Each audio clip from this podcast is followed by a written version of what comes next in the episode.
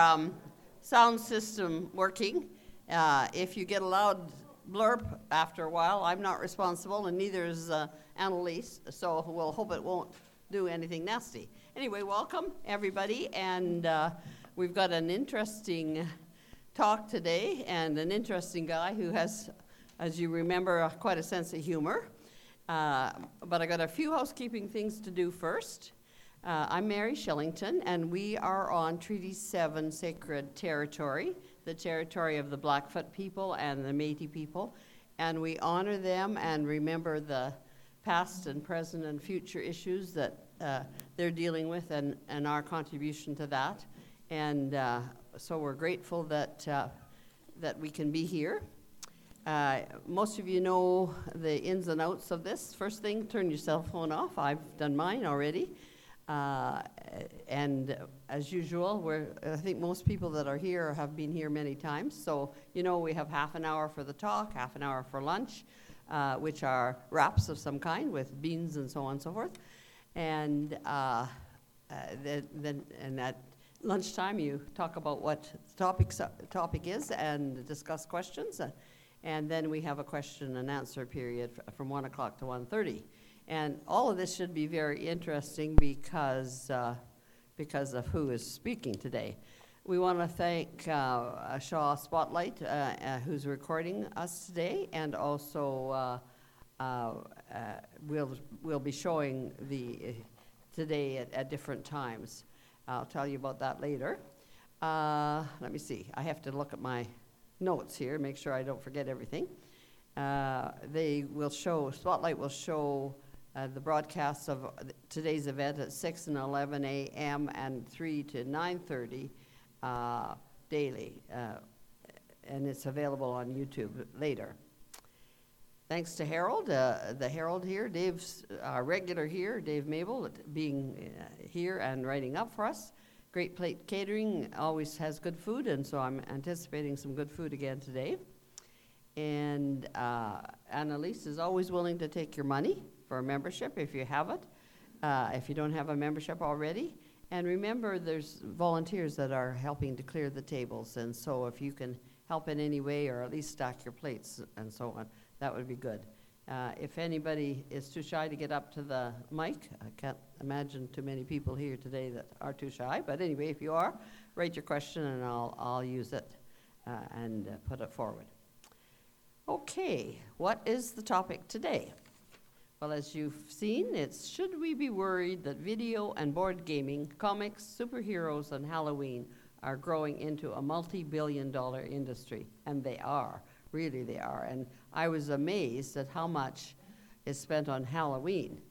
Uh, uh, uh, in the States and Canada, over 11 billion was spent in 2018. Uh, a lot of money. We think of all the events that we could look after with that money. Uh, a little bit about Dylan. We've had him here before, but he, he's a local fellow, born, uh, raised and grew up in Picture Butte. And he has worked in a variety of things as a journalist at, in Nanton and then on the Herald as the sports editor until 2016. And then he decided he wanted to do something different from sports, and he started working in the comics industry. So I'm sure he, fill, he will fill us in what that's all about. So I ask you to welcome Dylan Purcell to our time today.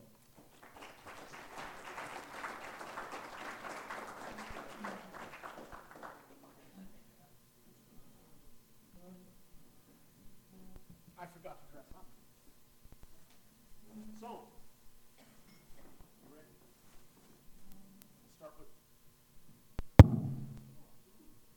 I had to move the microphone. Mary is very short. Shorter than your average person. I know because I'm right at that average. I, I think it's great that we're all here. Uh, Mary, I'm glad you reminded everyone to throw money in for lunch. Um, I had asked that the people gathering the money for lunch dress like Jason Kenney and then just take 10 more dollars from every other table, but nobody did.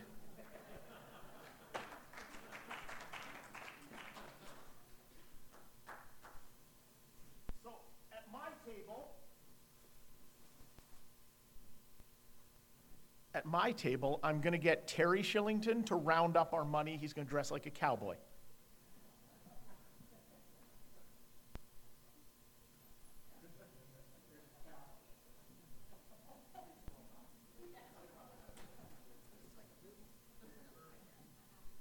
You know, Terry, if your head is too big for the hat, that's not my fault. Well, don't start taking pictures now, Ian. The costume's not on. Does anybody want to dress up like Eve? I brought a few costumes because I noticed no one's wearing costumes.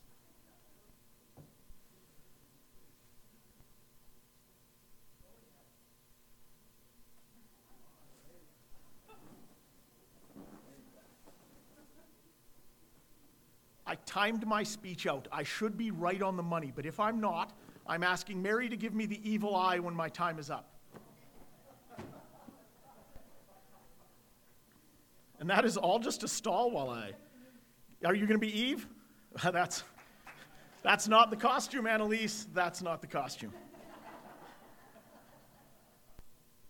I'm going to be guzzling water while I'm up here. Um, I'm fighting a viral infection. Don't shake my hand or be friendly to me, it's okay. This is a different role for me at SACPA. I'm usually the one introducing like a qualified, erudite, intelligent speaker. The only qualified, erudite speaker you're going to hear from today is Mary, and she's pretty much done. So, so instead, I'm here. I, I got Canuti called me and said, We need someone. Actually, we need someone to speak at SACPA next week. And I said, I said, sure, I'll try to find someone. And then I got busy and I forgot about it. And then Canuti said, So this is what you're talking about at SACPA? And now I'm stuck. Now, now I'm stuck dressed ridiculously in front of people watching the NDP table hand out free candies. Which, you know, honestly just makes me want to cry for better times in this province. Um, I, I'm preaching to the converted here. Trust me, if this were like, if this were, you know, a bunch of guys that look like me, I would be making fun of, you know, people wanting to diversify the economy or pay people what they're worth. Um, but enough about, enough about the province. I was given this topic by Canuti, as I said. I did not choose it. It's this should we be worried about this sort of growing commercialization industry? And I look like an evil wizard as I do this. Should we be concerned about this commercialization of these industries, of these celebrations, of these festivals? Um, should we be worried that these like pop culture properties become billion dollar industries? And I, I'm not qualified, again, to talk about like the economics of like global globalization and commercialization, but, but I'm, I'm pretty qualified to talk about sort of hobbies becoming popular and people making money off their hobbies. I am the manager at Showcase Comics and Hobbies on 3rd Avenue South. It's not an advertisement, you don't have to go in there. We're doing just fine. Um, and I'm seeing the growth of these, of these hobbies and these industries, board gaming being one of the biggest to grow. Board gaming's become a, a multi billion dollar industry over the last, I would say, seven or eight years. It's, it's stunning to see the growth in these industries because, from my perspective, and I'm going to give you just a little bit of background about me, I am a nerd. I have been a nerd my whole life. I have never not been a nerd. A nerd is what I am. I have read comic books, played Dungeons and Dragons, run around in costumes. I did not buy these for Halloween. This is just stuff I own at my house. Same with the evil eye. I just bought it one year. Thought, oh, hey, maybe I'll use this someday. And then I had a great joke about Mary giving me the evil eye. You guys get it. So, so I, have been like this my whole life. I love dressing up. I, I'm, I'm, I'm in the, I'm at an age where I'm on this crest of pop culture commercialization like no other generation before has been. And I blame Star Wars for all of it but it's a good thing, don't worry. So, should we be worried about these geeky pastimes sort of taking over pop culture? I, I'm obviously going to say no. I've got skin in the game. I make my money off these pastimes.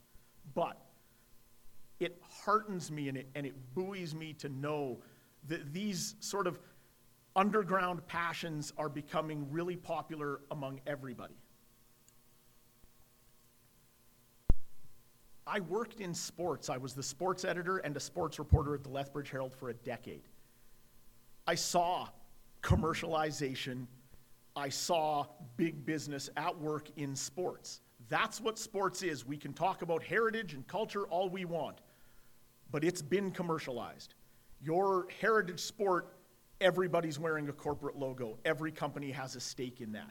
We hide behind this veneer of, well, it's activity. It's also a meritocracy that can be used to belittle and demean people. Now, that's true of the geeky pastimes I'm going to talk of too. At its best, though, sports uplifts you, and none of us complain about the commercialization of sports. We don't worry about it. It's sort of sports is one of those we're proud to have sports as part of our culture, whereas we're not necessarily so proud to have dressing up as Darth Vader as part of our culture, even though it is. In Canada, in the late 70s and early 80s, for about a nine year run, Darth Vader was one of the most popular children's costumes hilarious. Darth Vader, just, just a dude wearing black. Like I could just take the robe off and put a black hood on and I'd look like him. So the di- I, I see the similarities between sort of the hobbies I grew up loving and the sports I also grew up loving. They're not so different. Their commercialization isn't so different. The rise of them isn't so different. So, as I said, I am a nerd. I am so nerdy, I paint little toy soldiers and then I build these huge scenic battlefields and, and I play a strategy battle game with my friends in it. So uh, last night, when I was supposed to be writing all of this, I was actually, I kept picking up this little toy soldier and a little paintbrush, and I, would, I was painting his shield last night. Ridiculously nerdy. Like, this is, whew, that's hot. This is nerdy to, a, to a, a, an nth degree. I've probably taken being a nerd too far because I turned my passion for sports into a career. Then I turned to the fact I'm a nerd into a career. It's getting a little out of hand in my life. My wife is a very patient woman. But what, I'm, uh, what I need to get you to understand, first of all, is when we talk about board games and movies and video games, these things are far beyond what they were when I was a kid, right? Uh, when I was young, I played Monopoly and Trivial Pursuit. Board games now involve complex social themes, they involve abstract game rules and complex mechanics that take hours to master. They take minutes to learn, but hours to master.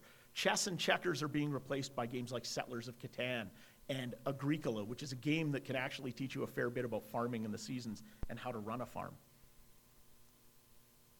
This costume is too hot, so I'm going to take it off, but rest assured. I came, I came prepared with several layers just in case I looked. I, am not actually as chubby as I looked. I've got like three layers on. Mary, I'll ask you to, when you see that I'm at the last layer, start doing this so that I do not suddenly pull the other one out because you don't want that. None of us want that. So, when you talk about the rise of these games, with the exception of video games, the store I work at does not sell video games. If you're wondering, are they still on the rise? What's the limit? my store recently doubled our, we're doubling our commercial space in January. It's, we have had five, six consecutive years of profit growth. And that despite, for four of those years, remember, the NDP scoured the province and destroyed everything. And yet we still had greater profits every year. It's a really weird thing. And I could go on about the fact that people who make minimum wage spend their money back into the community, but I won't because, you know, it's 2019. We don't want to hear that. So I am really biased about like Halloween and anything in that sort of fantastical and nerdy range of things. I, I make a living off it. Uh, I see Halloween, I even see like Christmas, St. Patrick's Day, Easter. I, I see them in the same light. And, and, I'm, I'm an Irish Catholic kid from Edmonton, so I, I hold my faith personally. But it doesn't mean that I don't like to see the commercialization of even Christmas, because I just think that everybody should be able to participate in something that is ultimately, ultimately about giving gifts, about celebration, and about enjoying life. Same as Halloween. Isn't this something we can all enjoy? I have 19 year olds that still show up to my door at Halloween. They get candy. I don't care. Hold on to that. Hold on to that, in, indulging those passions for your whole life. Otherwise, you'll end up just, just sad and miserable. And I, man, there's enough sad and miserable in politics right now. So I, at my age, and I'm, I'm firmly in the latter half of my mid 40s, that's how I describe it to people. Keeps it a little murky, keeps everybody guessing.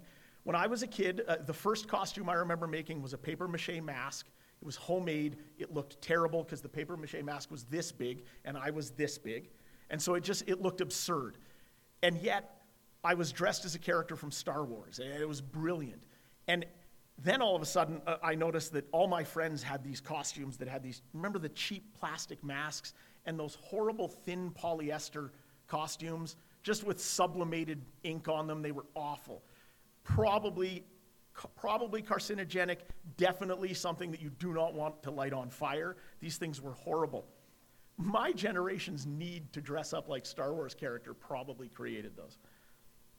I, I remember, though, that in the early days, a lot of kids dressed up like pirates and demons and, and vampires and things like that. And we still see those, but more and more we see these pop culture icons. We see video game icons. One of my sons is dressed up like a character from a video game called Fortnite that honestly I had to Google to find anything out about.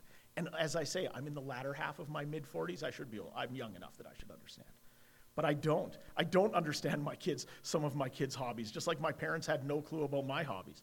It's okay though, because when I look at sort of that, that impact of that late 70s rush to commercialization, again, I blame it on Star Wars, because Star Wars came out and George Lucas commercialized everything to do with that movie everything. It was everywhere instantly. Whereas my dad actually had a Superman lunch bucket, there were Star Wars lunch buckets everywhere. Every kid I went to school with had something with a logo or something to do with Star Wars.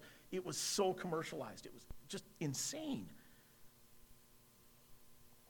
So that run sort of had nerds emerging because Star Wars is ultimately that Arthurian myth. The unknown page boy finds a magic sword and starts to rule the kingdom. This is what we're talking about, right? We're talking about fantastical themes. Well, nerds, and a lot of these nerds were birthed in the years of J.R.R. Tolkien's books being illegally published in North America and distributed to everyone. Hippie culture grabbed onto those Tolkien books. Those people had children. Those children ended up realizing that Star Wars was just like a really cool version of Tolkien's story because when you actually read The Lord of the Rings, it's a lot of walking and a lot of flashbacks, and it's kind of boring. I love it, but it's kind of boring. And so what we realized was we had laser swords and, and a dude in a big black cloak that would, right? It was so cool. And this was our Tolkien myth. This was my Lord of the Rings, my Hobbit, for me, for my generation that we owned. And even better, there were action figures and costumes. I could actually dress up like them. Everybody I know owned or made a lightsaber. Just madness the way, the, the way Star Wars was commercialized. Another thing that came out of it, and this is where I'm going to I'm going to take us into sort of the board game area of things. Out of that late 70s, early 80s commercialization rose a game called Dungeons and Dragons. A lot of people have probably heard of it. Hands up. Heard of Dungeons and Dragons? A lot of people have. The most recent edition of it is a billion dollar industry, but in the early days, it was a guy that looks, unfortunately, a lot like me, printing them in his basement, binding them together, and mailing them out to people. Now, this game enabled you to play make believe. That Halloween concept again, let's take the Harvest Festival out of it. It enabled you to play make believe. You did it at a table with friends and usually some Mountain Dew, probably some cheesies. You know, uh, Cheetos if you're an American, but cheesies if you're in Canada. You know, and, and, and you would get them all over the place, and your mom would yell at you because it was really just you and your friends sitting around a table giggling for about five hours.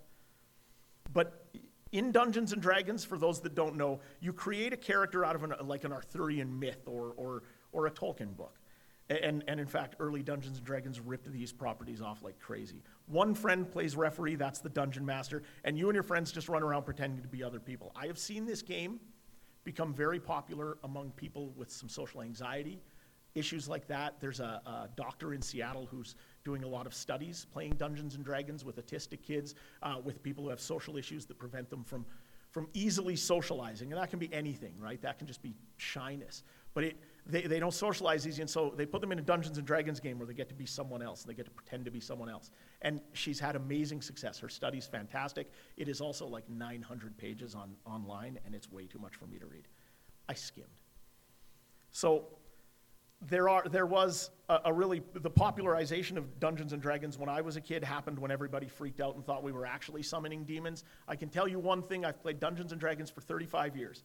I failed miserably in summoning demons. I also failed to get any girl to be impressed by the fact that I played Dungeons and Dragons. Oh, that's changed. So, what happened was Dungeons and Dragons got popular. Dressing up as characters from movies got popular. And once something gets popular, I'm going to ask our NDP tables what happens when something gets popular? Big business moves in all of a sudden petroleum based plastic products are being cranked out at an alarming rate so that you can buy them as a parent and let your kids play with them. It's amazing.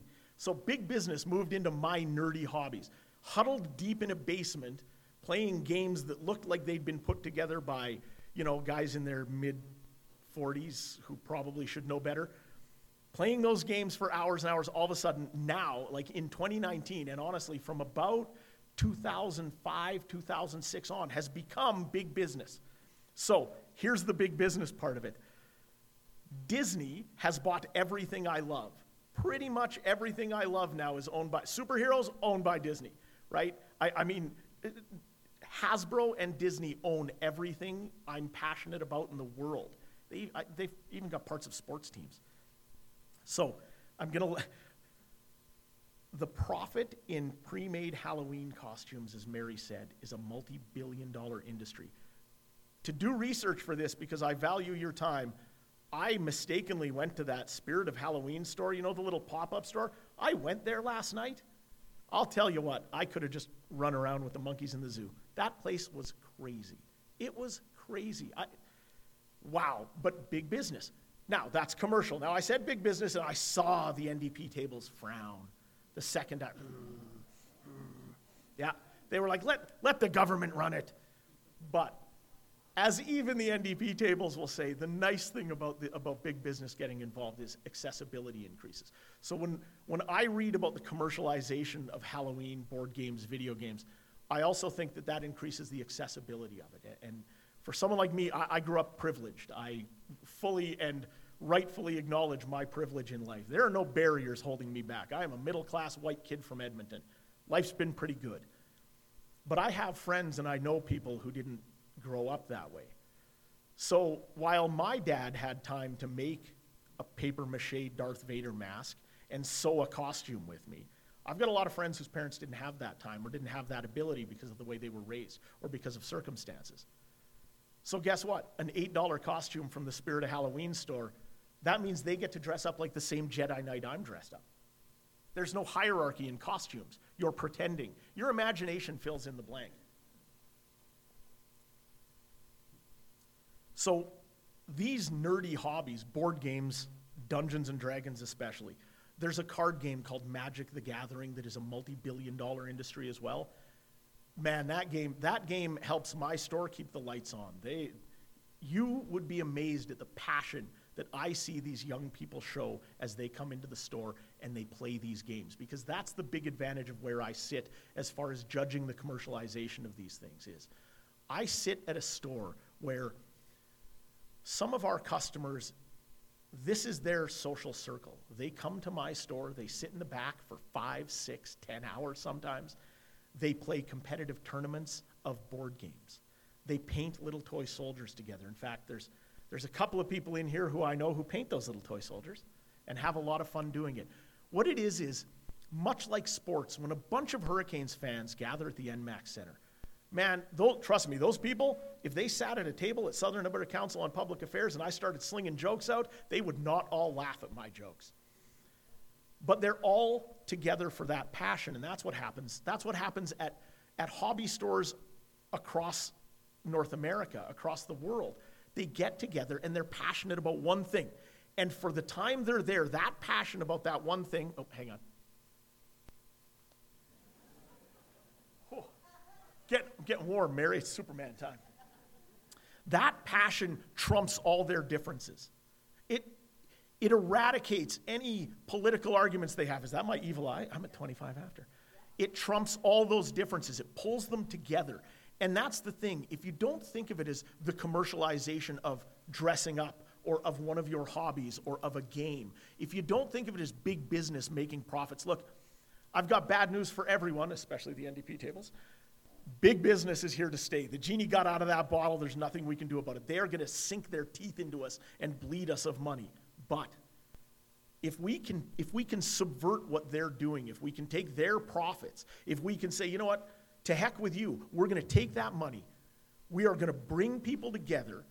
We're going to have them indulge in a passion that is harmless but engages them, gets them to take part in the world, gets them to be a part of things well, then to hell with big business, let's do what we want. And that's the way I see this slow rise of commercialization. That's the way I see it working out. And I'll see it tonight when I go to work. I'll see it tomorrow when I go to work. And, and I'm really lucky that I see such a diverse group of people gather and indulge these passions because all of you, if you're sitting at your door and kids knock on them and say trick or treat, you'll see the same thing. Are we good, Mary? Thank you.